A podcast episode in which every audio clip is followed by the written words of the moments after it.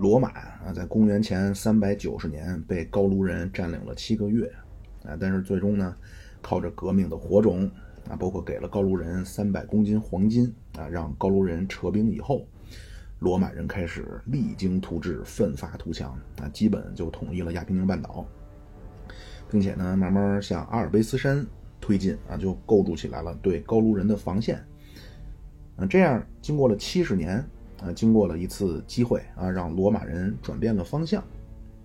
啊，过去就是咱们说日本投降的时候，那咱们定下来的这种当时的方针啊，叫向北进攻，向南防御。啊，那罗马人经过这一次偶然的事情啊，就改变了对外的策略啊，就开始了叫向北防御，向南进攻。啊，开始打造海军啊，开始向地中海扩张。啊，这个所谓的偶然的事件呢？就是第一次布匿战争啊，这个布匿战争一共是打了三场，从公元前二百六十四到公元前一百四十六啊，一共大约用了一百二十年，最终罗马人打败了之前地中海上的第一海上强国啊，这以北非为大本营的强大的迦太基人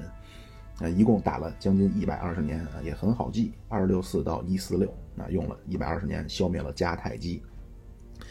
那为什么这个叫布匿战争？啊，因为这个迦太基啊是曾经的腓尼基人建立的海外殖民地，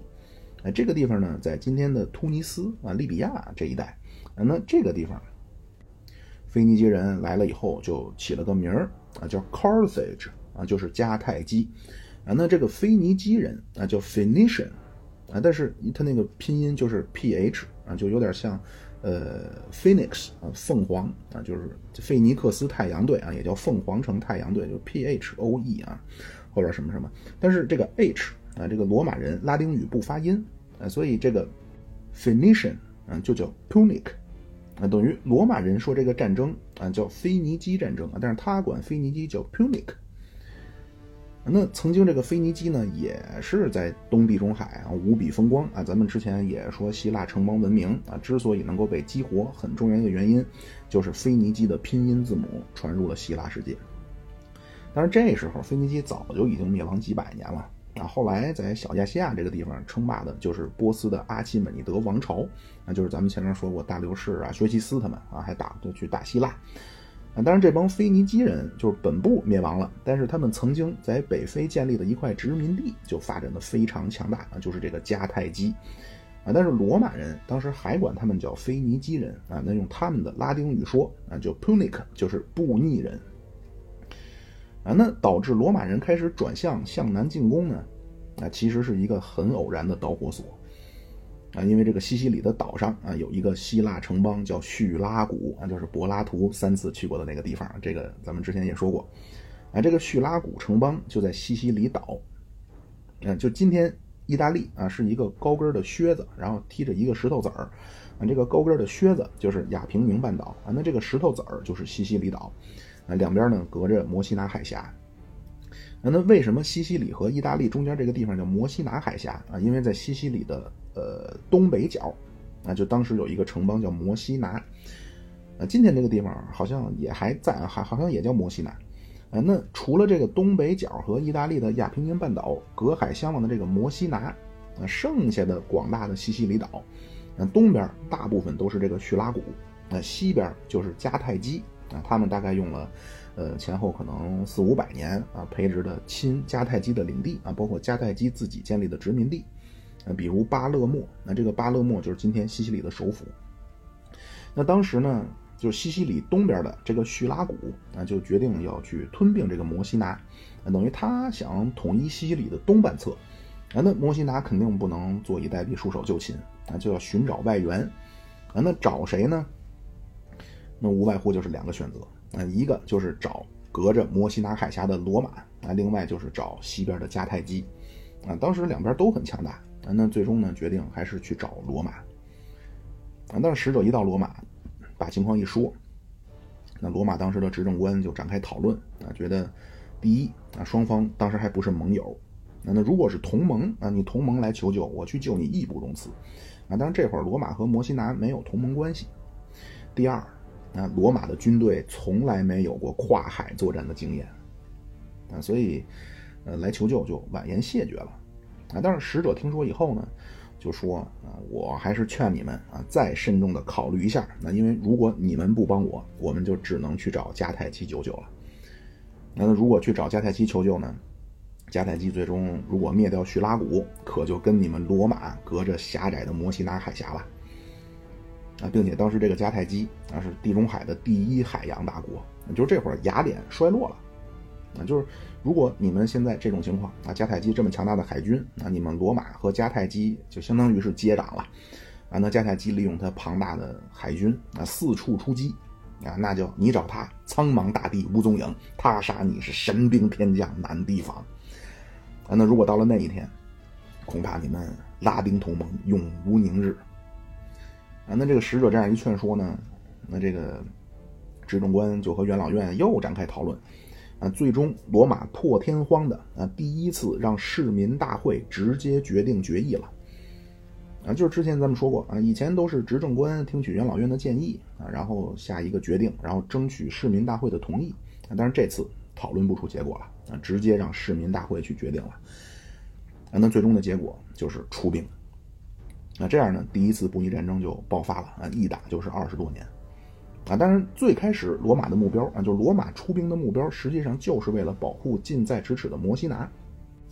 不能让叙拉古或者迦太基拿下这个地方。啊，等于是为了保护自己的这么一个缓冲带，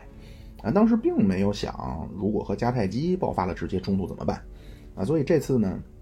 就是派了一个执政官啊，带着两个军团就去了，啊，那领兵带队的这个执政官叫阿比乌斯·克劳迪乌斯，这个克劳迪乌斯家族啊和瓦莱里乌斯家族、克尔乃里乌斯家族啊是当时罗马并立的三大家族啊，就这三个家族是罗马出执政官最多的家族，啊，那这个克劳迪乌斯呢？啊，就带领军队啊，就到了亚平宁半岛的西南角啊，就和摩西拿相对的啊，这个港口叫雷焦。啊，到这儿一看呢，海上已经有迦太基的舰队在巡逻了。啊，那这克劳迪乌斯呢，就先让一小支部队啊，趁着夜里渡过了摩西拿海峡。拿到对岸以后，就举起火把啊，意思就是我们平安到达了，等于做了一番试探。啊！一看这个迦太基的舰队没有什么反应，这个克劳迪乌斯就下令啊，第二天白天全军渡过海峡。啊，结果这个迦太基呢，叫视而不见啊，就放罗马军队过海了。啊，那到摩西拿以后，克劳迪乌斯马上就和摩西拿签订了同盟。那，这样双方确立了同盟关系。那罗马如果再为了摩西拿去打仗啊，就出师有名了。那本来这个摩西拿呢还想办一个这同盟的庆祝仪式啊，但是克劳迪乌斯一摆手啊，暂且不必，那还没到时候啊，目前局势尚未明朗。那就这个时候，实际上在这个小小的西西里岛啊，就出现了一个微缩版的《三国演义》啊，三个国家互相都不信任啊，谁也不知道谁要干嘛啊，甚至谁也不知道自己要干嘛。那这个叙拉古本来是想打摩西拿啊，但是罗马来了啊，他也不知道下一步怎么办了。那罗马本来来就是保护摩西拿啊，但是叙拉古看罗马来了，啊，叙拉古不打了，所以罗马也不知道自己该干嘛了。那迦太基一直就是观望啊，一直到这个阶段，谁也没有明确的战略目标。那先打破平衡的是叙拉古啊，他们既然看说罗马人你来势汹汹，那，叙拉古马上就投靠了迦太基，那两个就结成同盟了啊，说咱们一起赶走罗马人。所以这个时候，就是叙拉古的军队从南边，那迦太基的军队从西边就开始逼近驻扎在摩西拿的罗马军团。那克劳迪乌斯呢，一看这个情况，马上派出使者啊去找叙拉古啊，去陈述利害关系，说现在咱们两家应该团结起来，一块对抗迦太基。啊，当时叙拉古国王啊，他说：“你眼看着被我们包围了，啊，这会儿你来跟我说好话，啊，你不是气势汹汹，你保护摩西拿吗？啊，你不是狂吗？”啊，你想和谈啊，还想让我们临阵倒戈，那门儿也没有。那等于给这个使者来了一个叫烧鸡大窝脖，大馒头塞嗓子眼儿。那使者回来一通报啊，这克劳迪乌斯也是个暴脾气啊，一听说叙拉古口出狂言，腾，那叫火撞顶梁门啊，心里说是人争一口气，佛争一炷香。那叙拉古，你小子也太狂了，你狂的没边儿了。你也不撒泡尿照照自己，你算哪块饼？啊！马上带领全部的罗马军团，啊，一口气就打退了叙拉古。但这克劳迪乌斯呢，咱们书中代言啊，那可真不是个白给的货啊！一看这个大好局面，他可没追啊，调转回头就去打了西边的迦太基军队。啊，就这时候迦太基可能也没太想明白啊，所以你就准备做的不充分啊，一触即溃，啊，马上就退回到自己西边的领地了。那后来这招努尔哈赤学会了啊，叫任尔几路来，我只一路去。啊，再后来希特勒学会了，东边闪电战灭掉波兰啊，然后调兵去西边灭法国，然后再调兵回来打苏联。那这个克劳迪乌斯。是先打退叙拉古，然后打退迦太基，啊，之后再调转回头，一路南下啊，就要灭了叙拉古，啊，眼看就到了叙拉古的首都了，啊，结果冬天到了，而且根据罗马的习俗呢，就是冬天都要休战，啊，但是其实叙拉古在很南边嘛，西西里岛嘛，其实冬天也挺暖和啊，但是不行啊，就要么说罗马人很教条啊，觉得只要到冬天了就不打仗了，啊，然后罗马就开始这个执政官换届啊，因为执政官是一年一换届。啊，那新上来的两个人，一个就是那个瓦莱里乌斯家族的人，啊，一个是叫克拉苏的。那这个人的全名叫奥塔基里乌斯·克拉苏。啊，这个瓦莱里乌斯家族，咱们就之前就说过啊，也都很清楚，那是共和国的元勋啊，共和国的国父。那这个叫克拉苏的，啊，就后边咱们知道有一个叫克拉苏的啊，和凯撒和庞培一起叫前三头。啊，就这次第一次布匿战争，就是这个克拉苏家族第一次登上罗马的历史舞台。啊，那这个克拉苏家族是怎么回事呢？他们之前是罗马的敌人，啊，是周边的一个呃一个部落的一个领导啊，和罗马打了四五十年，啊，最终打不过了，那罗马人就抛去橄榄枝啊，说你要不你打不过就加入吧，啊，给你公民权啊，平等对待啊，不算你投敌啊，不算你没有根儿了，啊，这样克拉苏家族呢就加入了罗马。那咱们前面说，罗马非常愿意同化去吸收这种战败者，啊而且罗马不是假的，那就刚刚接纳了克拉苏家族二十年，这个克拉苏家族就被选举成了最高领导人。这样呢，这两个新任的执政官啊，就这个瓦莱里乌斯家族和克拉苏家族的这两个人，就带着执政官的各自的军团啊，就到了西西里来接替克劳迪乌斯的，就之前的那个他的军团和他的指挥权。啊，这样克劳迪乌斯呢就带着自己的两个军团就回国。那这样在叙拉古城下的就是四个罗马军团啊，比之前多了一倍。那等于对于叙拉古来说情况更加危机。那没办法，呢叙拉古国王派出使者啊去和谈。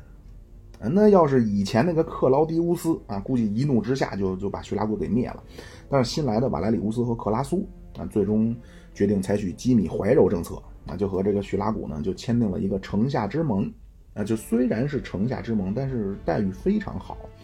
啊，一共是五条。啊，第一，两国同盟十五年。那如果十五年之后没有分歧，自动续约。第二，罗马给叙拉古完全的自治权。第三，叙拉古要保证优先向罗马出售小麦。第四，叙拉古不用承担罗马的出兵义务。第五，叙拉古赔偿罗马军费一百塔兰特。那并且其中二十五块钱要求一次付清啊，剩下的十五年分期付款，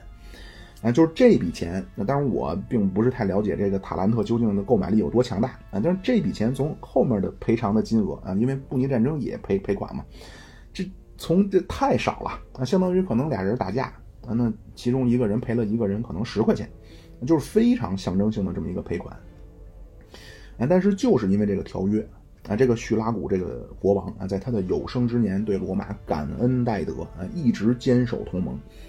包括对罗马的这种对外的军事行动啊，鼎力支持啊，后面发挥大作用了。啊，那这个叙拉古呢，也从罗马和罗马同盟的这几十年啊，完全享受到了和平，享受到了繁荣。那战争进行到这个阶段，啊，罗马之前预想的啊，就实际上超额完成了任务。啊就是摩西拿和叙拉古啊都成了同盟。那之前想的就是保护摩西拿嘛，那等于相当于自己的一个缓冲带啊，因为当时罗马没有海军。那结果没想到呢，这一出兵啊，西西里岛整个的东部地区都进入了罗马的势力范围啊，那亚平宁半岛的海岸线基本上就安全了。那么这样，罗马就让两个军团先撤退，啊另外两个军团呢原地待命。那为什么要原地待命呢？因为罗马把摩西拿和叙拉古纳入囊中以后，呃，迦太基就非常紧张，啊，他就非常害怕，啊，罗马如果拿下全部的西西里岛，啊，那那那他不就相相当于丧失了这这这块的主动权嘛？所以迦太基呢就决定和罗马在西西里掰掰手腕，这样迦太基就从北非的大本营就派出来了四万大军啊，在西西里岛登陆。啊，所以这样罗马和迦太基的正面较量叫一触即发。那罗马和迦太基呢，其实之前也有过一些接触，那两个国家打过交道，那因为都在地中海嘛。那在罗马刚刚进入共和国阶段的时候，罗马和迦太基有过一个条约。啊，当时迦太基呢就规定，罗马来迦太基停靠的船，那只能在西西里和北非啊，他们指定圈了几个港口啊，只能在这几个港口停靠。那那罗马规定的是，罗马可以决定迦太基的船是不是在拉齐奥停靠啊，其他的地方无权过问。那所以当时的这个条约实际上是很不平等的一个条约。那因为罗马可能也是刚刚草创共和，啊，外交上呢，肯定也就因为外交需要国家实力的支持啊，所以当时就没办法。啊，那迦太基曾经非常骄傲地说，那没有迦太基的允许，罗马人在海里洗手都不行。啊，但是后来随着罗马逐渐统一了亚平宁半岛，啊，罗马这个他陆军的军团非常强大啊，但是当时没有海军啊，所以对迦太基强大的这种海洋霸权他也没办法。所以到了这会儿呢，罗马和摩西拿啊，包括和叙拉古同盟以后，那元老院当时觉得西西里已经高枕无忧啊，但是其实迦太基的四万大军已经悄悄登陆啊，而罗马这会儿在西西里的军队只有一万五。所以迦太基把大军啊浩浩荡荡开到了西西里岛南部基本正中的一个地方啊，这个地方叫阿格里真托，啊，就是当时西西里东边是叙拉古啊，是典型的希腊文化啊，就东边有一些就早年也是希腊城邦啊，那西边当然有一些也是希腊人建立，但是是长期受腓尼基统治啊，包括也有腓尼基人的建立的，所以西边是迦太基的，那这个分界线啊或者叫前沿对峙的这个地方就是阿格里真托。那很快呢，听说迦太基派来了四万大军啊，开始已经进军了阿格里真托。那罗马呢，马上就派出四个军团去增援西西里。啊，就罗马的好处是它离西西里近，啊，就西西里岛距离意大利本土很近，所以罗马调兵快。那如果到港口一天就渡过西西里，啊，但是这次领兵带队的这个执政官呢，水平不行，而且初来乍到啊，对西西里地形不熟，所以被迦太基打得大败。啊，包括这个军营啊，就是粮草都被烧了啊，等于军队孤悬海外啊，而且断粮，所以本来就闭眼等死了。关键时刻啊，一片绝望之下，是这个叙拉古国王啊，带着援军和粮草把罗马给救了。那随着叙拉古一参战，那而且这次迦太基的指挥水平也很一般啊，所以一来二去呢，慢慢罗马就占了上风啊，所以迦太基。好多士兵就跑了啊，因为迦太基用雇佣兵啊，就是他不跟罗马，罗马是公民，就是罗马市民参战而且全民皆兵啊。希腊是只有是公民有公民权的才能参战啊，那迦太基又不一样，迦太基是雇佣军啊，所以没有把自己和民族的前途命运联系在一起啊。一看战争形势不明朗就跑了，那这样一跑呢，这阿格里真托里边的这个里边住的人呢就把城门打开，那就让罗马人进城了。但是万万没想到，罗马人狼啊，疯狂报复啊，烧杀抢掠，并且把两万多人啊直接掳走当奴隶。然后来这些人大部分都被叙拉古国王花钱给买下来啊，然后放他们回阿格里真托，就继续过过去的生活了。那就买奴隶的钱，后来叙拉古都付不起了啊，所以跟罗马提出啊大白条，就赊账啊，罗马也同意了。那所以阿格里真托这样一搞呢。之前在西部还比较持观望态度的那些城邦啊，就纷纷坚定起来啊，必须和迦太基站在一起抵抗这帮罗马人。那这太不是东西了，对吧？人家开门迎降，结果你进来一通破坏啊，然后给人抓走当奴隶。所以在这种情况呢，罗马就更加的骑虎难下，就必须一条道走到黑了，那就必须荡平整个西西里了。啊，之前想的就是保护一下海对岸的这个摩西拿啊，后来莫名其妙和叙拉古成了盟友。那再然后呢，就把这个西西里西边的等于全给得罪了，所以要么拿下整个西西里啊，要么就放弃整个西西里。那放弃西西里呢，那那相当于就让迦太基的海军能天天堵在你家门口了。所以罗马呢，就又派出了两个执政官啊，就带着四个军团就开始扫荡迦太基的内力啊，基本很快就拿下，而且拿下以后，罗马就展现了强大的基建能力啊，就把各地啊就修修路啊，把各地都连起来，然后修筑要塞，形成防御网，这样内陆就西西里岛的内陆很快就巩固住了。但是沿海不行啊，因为这个迦太基的舰队可以源源不断的给输血啊，包括舰队可以肆无忌惮的骚扰。那么罗马终于意识到，啊，控制海洋太重要了。啊，但是当时技术就是和迦太基的这个造船技术差太远啊。当时罗马的船最先进的是偷师雅典的啊。当时雅典的船是三层，就是它那个桨分层啊，一共是三层桨的战舰。啊就是划船的人一人拿着一根桨啊，坐在甲板下面啊，分成三层啊。那么一条这种三层桨的战舰大概是一百个划桨手啊。那迦太基那边的船呢？有一个专业的，就是他们有一个特定的叫法啊，叫彭特型战舰。那这彭特型战舰是五层划桨手，那就是这个除了是说五大于三之外，就是除了这个动力更强，更关键的是迦太基的船高啊，所以五层桨呢打他罗马这三层桨的居高临下的打。那所以罗马呢认识到这个情况，就开始搞技术突破啊，就仿制迦太基的这种彭特型战舰。啊，所以很快呢，罗马就有了自己的海军。啊，那第一批海军呢，是一百艘彭特型战舰和两百艘传统的，就是雅典式那种三层桨的战舰。这样，罗马海军初步成型。啊，两个执政官就一个指挥陆军，一个指挥海军。啊，那海就是指挥海军的这个执政官叫西皮亚。那后来这个西皮亚有个孙子，就是第二次布尼战争抵挡汉尼拔的那个西皮亚。但是后来还有一个西皮亚，就是第三次布尼战争最后攻陷迦太基的。啊，那历史上真正有名的是后两个，那就是第二次布尼布尼战争那个就叫大西皮亚，第三次布尼战争那个就叫小西皮亚。但是其实还有一个，那就是罗马海军的第一任指挥官啊，只不过他没有他那个后代就是名气大，所以呢，咱们姑且管他叫老西皮亚。啊，因为就是研究罗马历史啊，一般就管后两个，一个叫大西皮亚，一个叫小西皮亚。那这个老西皮亚，那当然他是执政官啊，就带领罗马的海军啊。另外一个执政官呢，叫杜伊利乌斯啊，他指挥陆军。那结果呢，那罗马海军和迦太基的海军开战啊，那双方的先头部队一交手啊，毫无意外啊，老西皮亚的罗马海军的先锋部队全军覆灭啊，包括老西皮亚被俘虏。当然，这个迦太基也没有杀老西皮亚，后来交换战俘，呃，老西皮亚就回国了。而且罗马人对当过战俘的人的态度也很有意思，啊，他也不惩罚你，啊这个可能也是美国现在也是这样，啊，就是零八年跟奥巴马竞选的那个麦凯恩，啊，就共和党那个老头就他就是越战当中被俘虏过，啊，包括他那个脸啊，都当时被刀子划烂，但是他们。啊，觉得被俘虏了，那不以为耻，那反而拿出来说，当做一个很光荣的事儿。就是他竞选的时候拿这个当一个噱头。啊，你看啊，我曾经被俘过，啊，我为国家脸都毁了，啊，我比那小黑小子光荣多了。就是和咱们文化完全不一样。那那这个老西皮亚那会儿啊，就是交换战俘回去以后，啊，没过几年，居然又当选执政官了，啊，就又被派到西西里前线来了。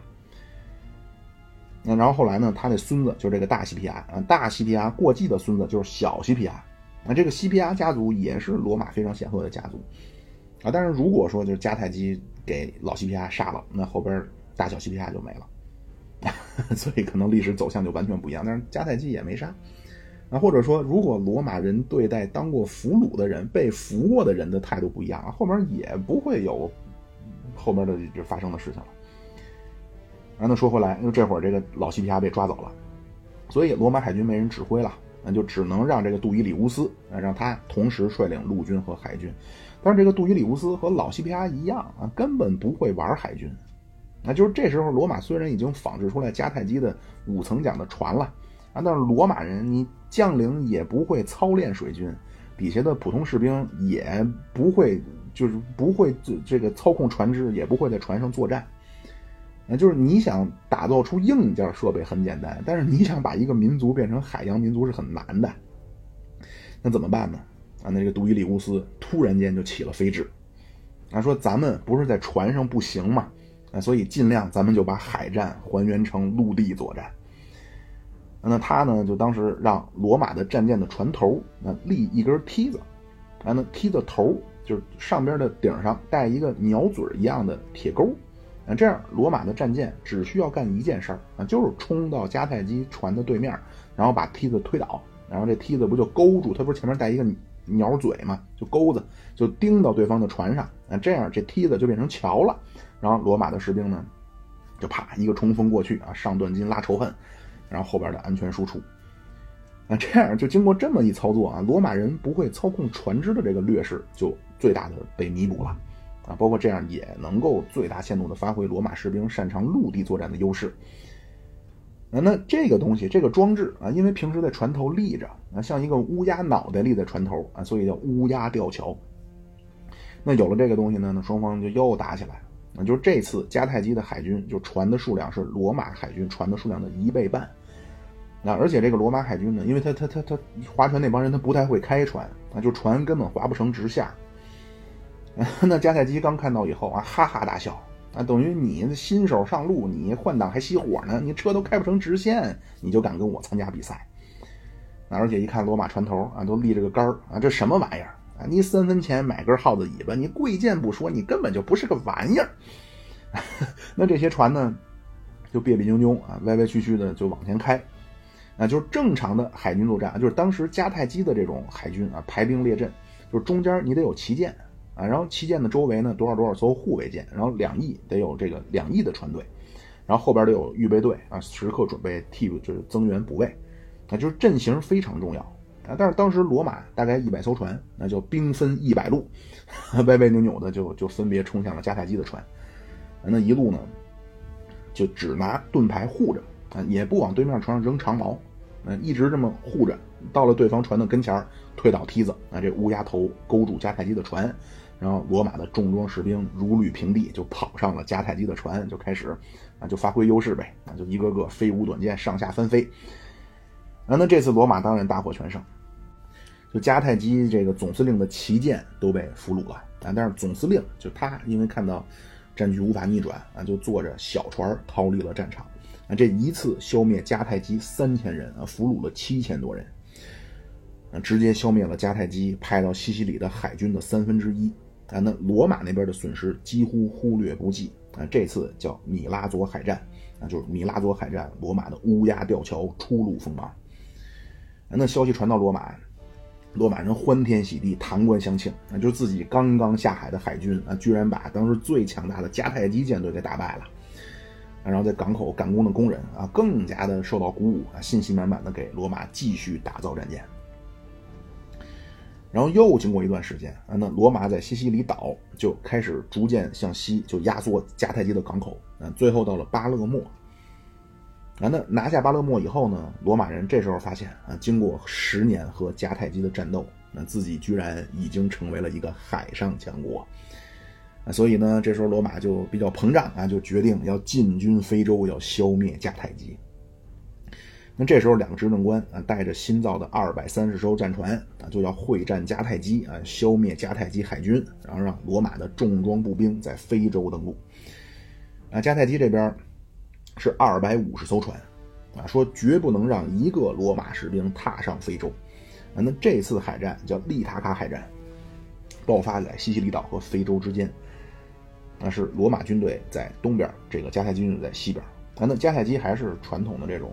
阵法啊，就是他们比较习惯这种正规的水军作战的思路啊，就是分成左中右三个方阵啊，一字长蛇阵，雁蝶式排开啊，然后中军是中间，然后左军就相当于是在北边嘛，就靠近西西里岛，然后右军是在南边。那罗马海军它是从东往西打啊，它是分成三个船队。啊，就排出了一个迦太基人从来没见过的奇怪的阵势啊，叫天地三才阵，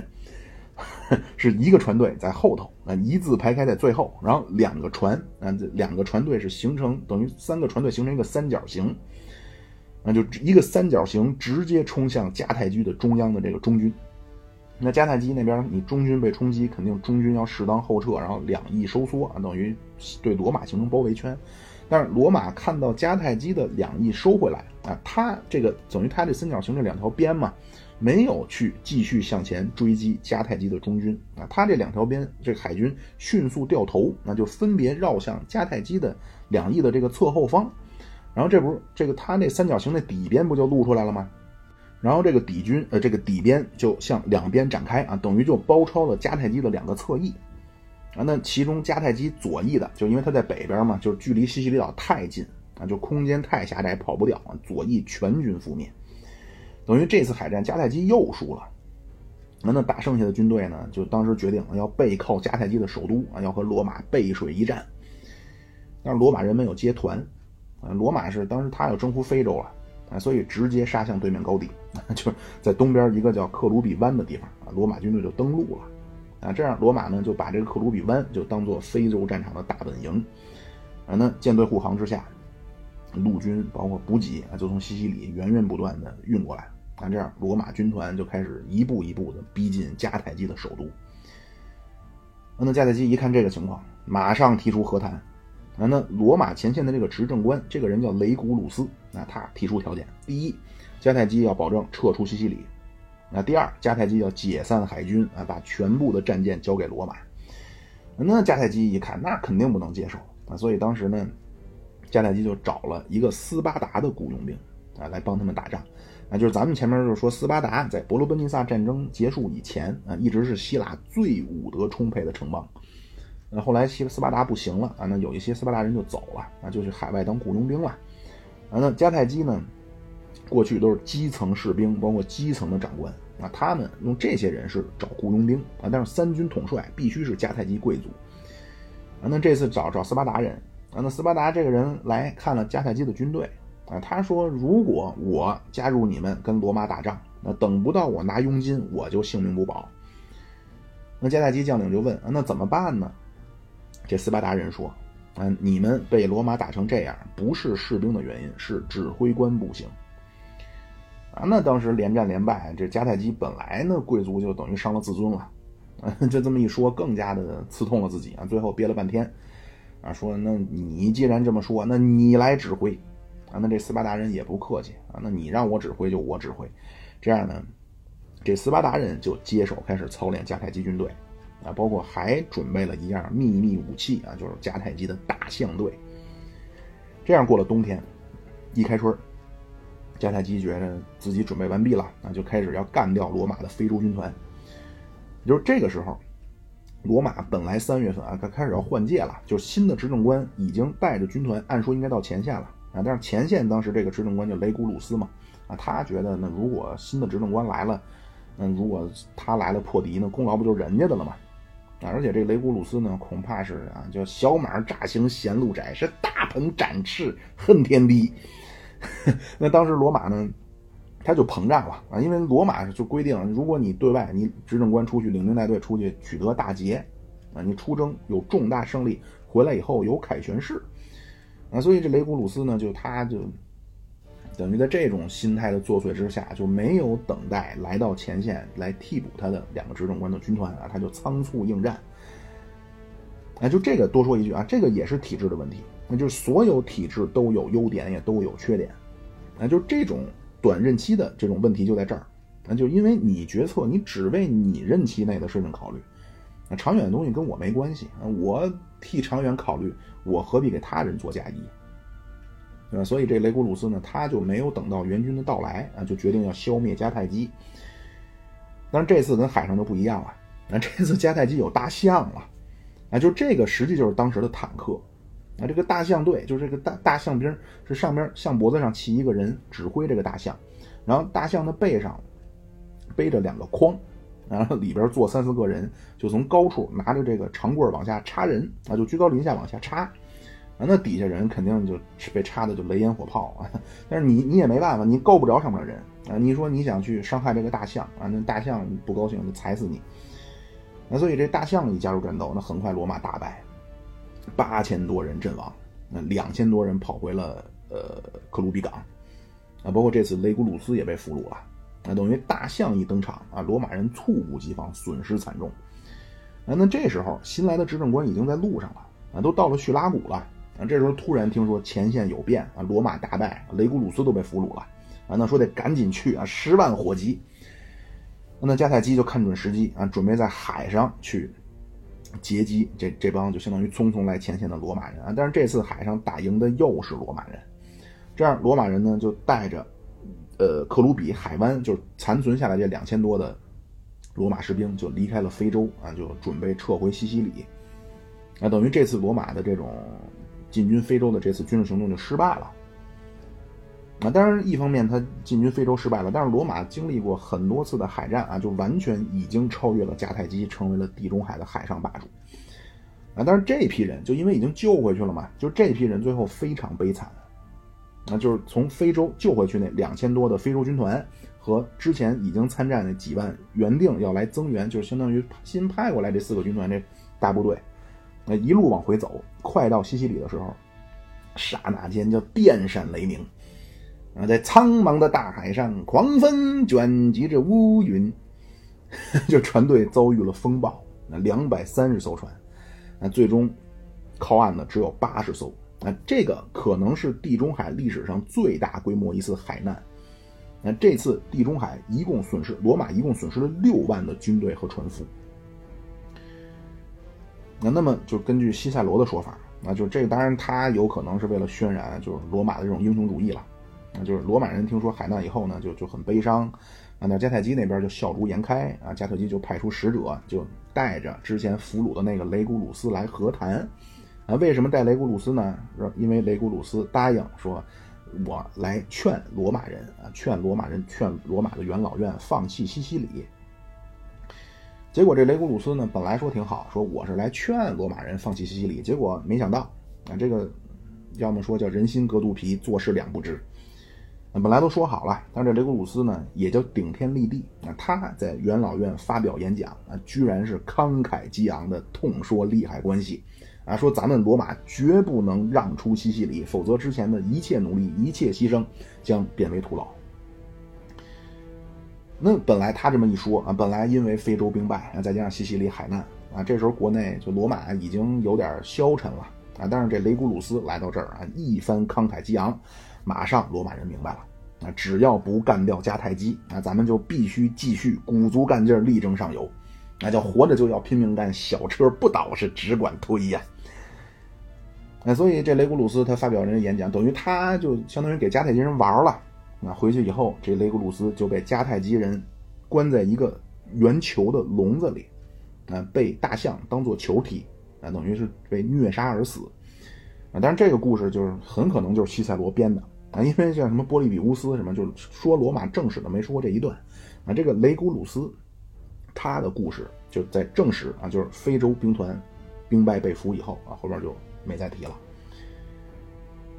那那么这次北非大战啊，这迦太基重创罗马啊，再加上罗马大军遭遇海难啊，所以迦太基一下等于这气势就就逆转了，迦太基一下踌躇满志啊，决定要把罗马人从西西里赶走，啊，就迦太基就开始往西西里运兵。啊，那这时候罗马的执政官，那就是之前带领海军上演处子秀啊，曾经被俘，那就是那个老西皮阿。那就这时候，因为之前通过交换战俘就回来了嘛，然后回来以后呢，就又当选了执政官。那老西皮阿就带着罗马的海军和陆军，那在西西里再次打败迦太基。那就这次巴勒莫也开始倾向于要归附罗马了。啊，而且这时候罗马的海军啊，就之前不是海难，然后只剩八十艘船了嘛？啊，但是罗马的这个工人啊，三个月之内啊，罗马造出二百二十艘船，啊，等于又凑出了三百多艘船。啊，那这次在西西里呢，再次打败迦太基。啊，那迦太基在西西里的根据地就只剩下零星的几个小港口了。啊，但是到冬天啊，又面临轮换。那，结果这一轮换又海难了，就是罗马三年之内两次海难，那，这次又只剩六十多艘船了。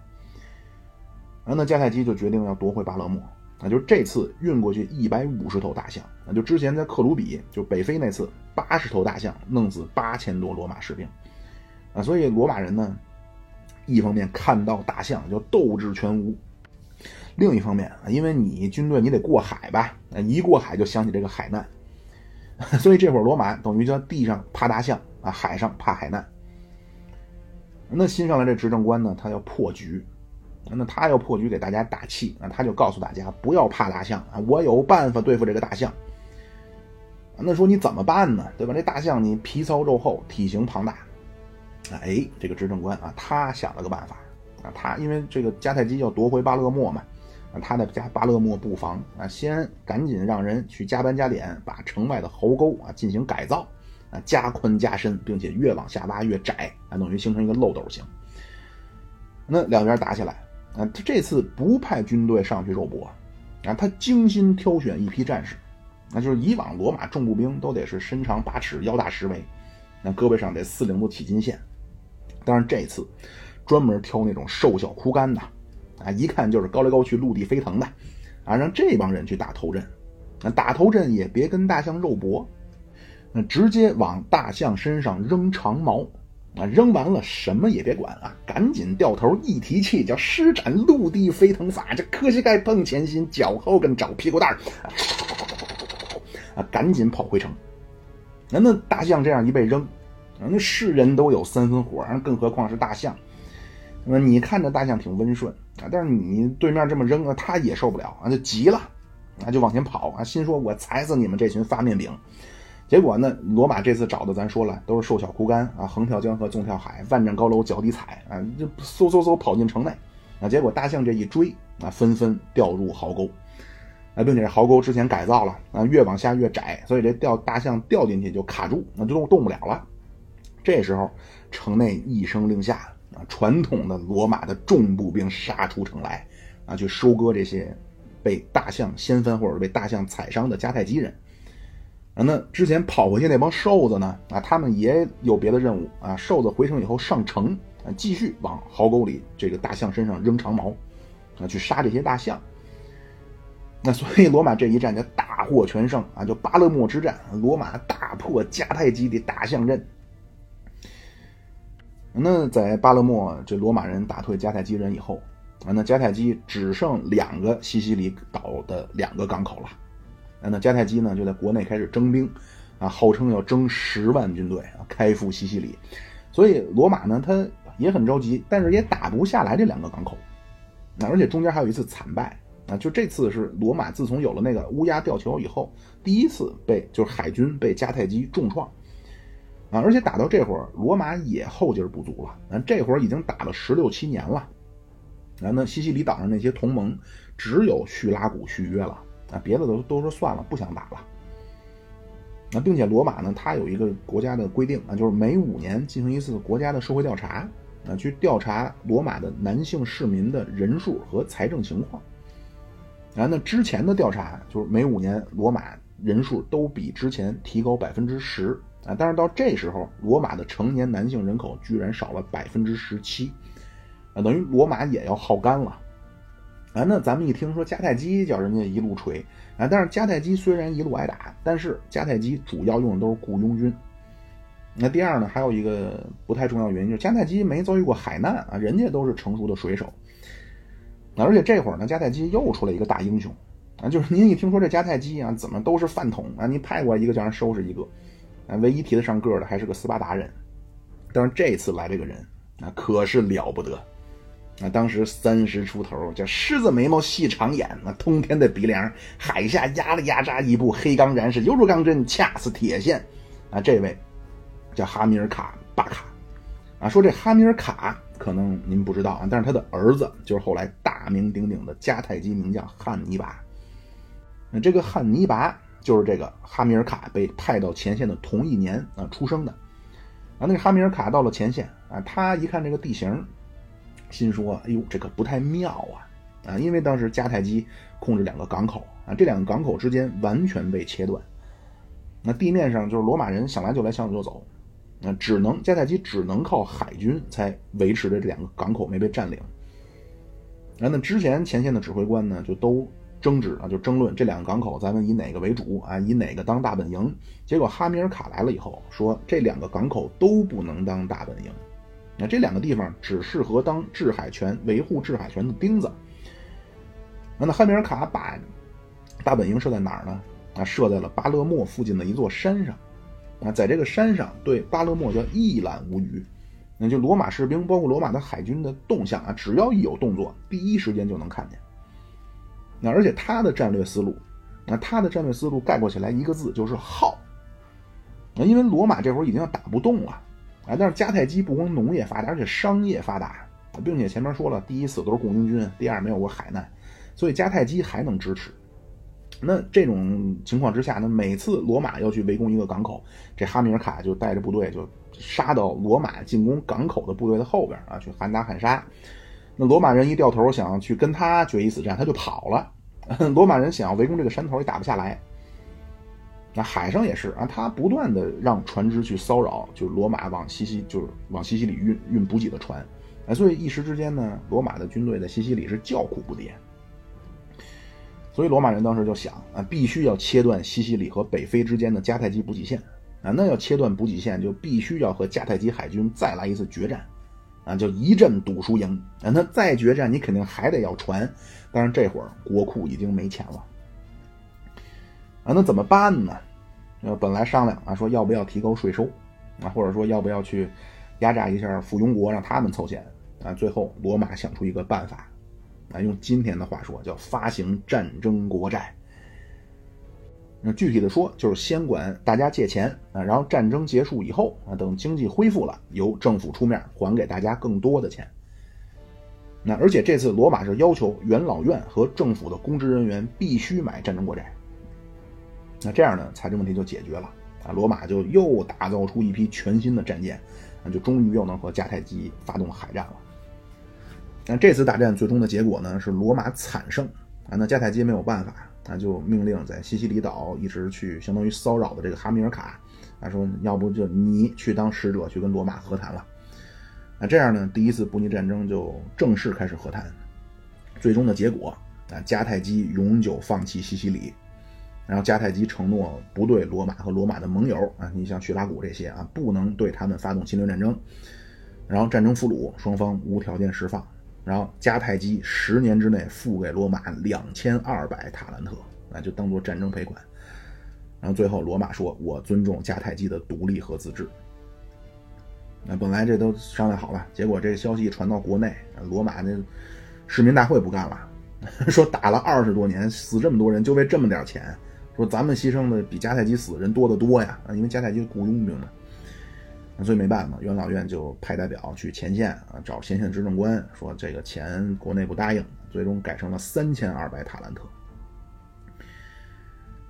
那当然这个钱，那就可能确实当时罗马没见过钱啊，这点钱对迦太基九牛一毛啊。迦太基当年光农业的收入就一万二塔兰特啊，那让迦太基十年分期付款三千二啊，迦太基根本无所谓。那大概这个呢，就是第一次布匿战争啊，就实际上双方围绕着西西里的一次漫长的争夺战啊。那用今天的话说，这个叫局部战争啊。但是罗马呢，就通过这次战争，不但最终拿下了西西里，而且更关键的是取代了迦太基，成为地中海上的海上第一强国。那另外一边呢，这哈米尔卡就带领部下就从西西里撤军了啊。当然他内心很不甘啊，因为他也不是被罗马人打败的。所以他一直希望有朝一日能再和罗马人分胜负、论高低。啊，他一直就说：“对罗马人，我要上天追到凌霄殿，是下地赶到鬼门关。”那这期为什么频繁出现这种口风啊？怀念一下单田芳。那后来呢？因为迦太基国内就出现了农业派和商业派的矛盾啊，那哈米尔卡就带兵镇压了以后。就决定离开是非之地啊，他就去了迦太基在西班牙刚开始建立的根据地。那他去的时候就带上了他九岁的儿子啊，这个孩子就是汉尼拔。那去了西班牙呢，发展了不到十年，就把西班牙很快就发展起来了。西班牙很快就不光能自给自足，而且还能给迦太基输送资金了。啊，那当时呢就建起来一座城，叫新迦太基，那等于就开辟出来一个根据地。啊，那这个哈米尔卡后来就是可能是和蛮族作战啊，反正他是阵亡了。啊，那迦太基呢，就这个西班牙这块啊，就当当地这个根据地的领导权就到了他的女婿，也是就这哈米尔卡的女婿，也是他的副将的手里。啊，就这一年，这个汉尼拔刚好成年十八岁。那又八年以后啊，这哈米尔卡这个女婿被一个高卢的仆人所杀害。那因为据说他平时对这个高卢仆人好像就表现的不太尊重。那他被杀了以后呢，等于又群龙无首，这样汉尼拔就被推荐，就成了新迦太基的总督。啊，那下次咱们就说汉尼拔继承革命遗志，那神兵天将翻越阿尔卑斯山，那，杀入意大利本土，要和罗马人是二次论输赢。那好，谢谢各位，今天就到这里啊，您可以点赞、订阅、留言、评论、关注、转发等等任何一种形式，都是对我莫大的支持与鼓励。好，谢谢各位，拜拜。